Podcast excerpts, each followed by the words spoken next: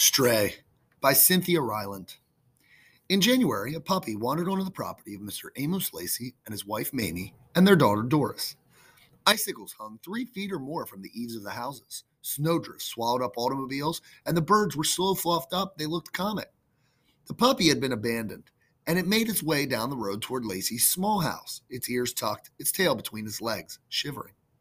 Doris, whose school had been called off because of the snow, was out shoveling the cinder block front steps when she spotted the pup on the road. She set down the shovel. Hey, come on, she called. The puppy stopped in the road, wagging its tail timidly, trembling with shyness and cold. Doris trudged through the yard, went up the shoveled drive, and met the dog. Come on, Pooch. Where did that come from?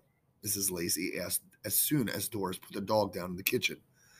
Mr. Lacey was at the table, cleaning his fingernails with his pocket knife. The snow was keeping him home from his job at the warehouse. I don't know where it came from, he said mildly, but I know for sure where it's going. Doris hugged the puppy hard against her. She said nothing. Because the roads would be too bad for travel for many days, Mr. Lacey couldn't get out to take the puppy to the pound in the city right away. He agreed to let it sleep in the basement while Mrs. Lacey, Lacey grudgingly let Doris feed it table scraps. The woman was sensitive about throwing out food. By the looks of it, Doris figured the puppy was about six months old and on its way to being a big dog. She thought it might have some shepherd in it. Four days passed and the puppy did not complain. It never cried in the night or howled at the wind. It didn't tear up everything in the basement. It wouldn't even follow Doris up the basement steps unless it was invited. It was a good dog. Several times, Doris had opened the door in the kitchen that led to the basement, and the puppy had been there, all stretched out on the top step.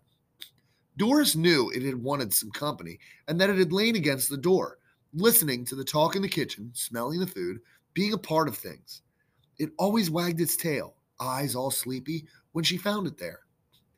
Even after a week had gone by, Doris didn't name the dog. She knew her parents wouldn't let her keep it, that her father made so little money, any pets were out of the question, and that the pup would definitely go to the pound when the weather cleared. Still, she tried talking to them about the dog at dinner one night. She's a good dog, isn't she? Doris said, hoping one of them would agree with her.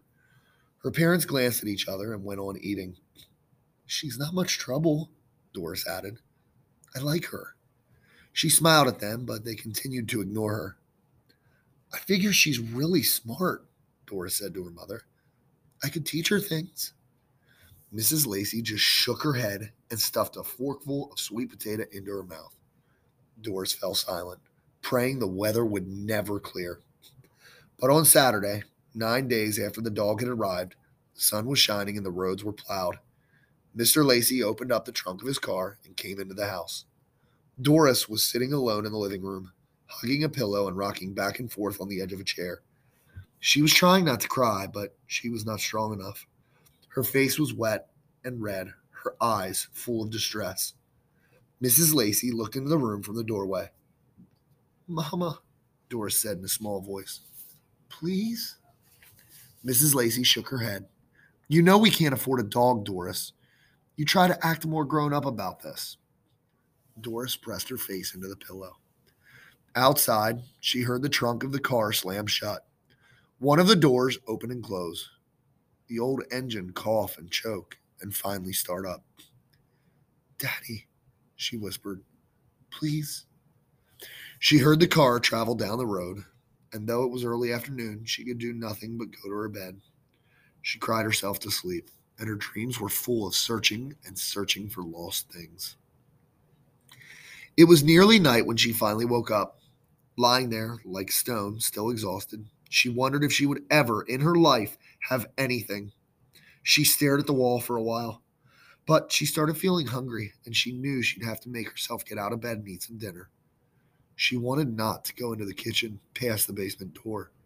She wanted not to face her parents. But she rose up heavily. Her parents were sitting at the table, dinner over, drinking coffee. They looked at her when she came in, but she kept her head down. No one spoke.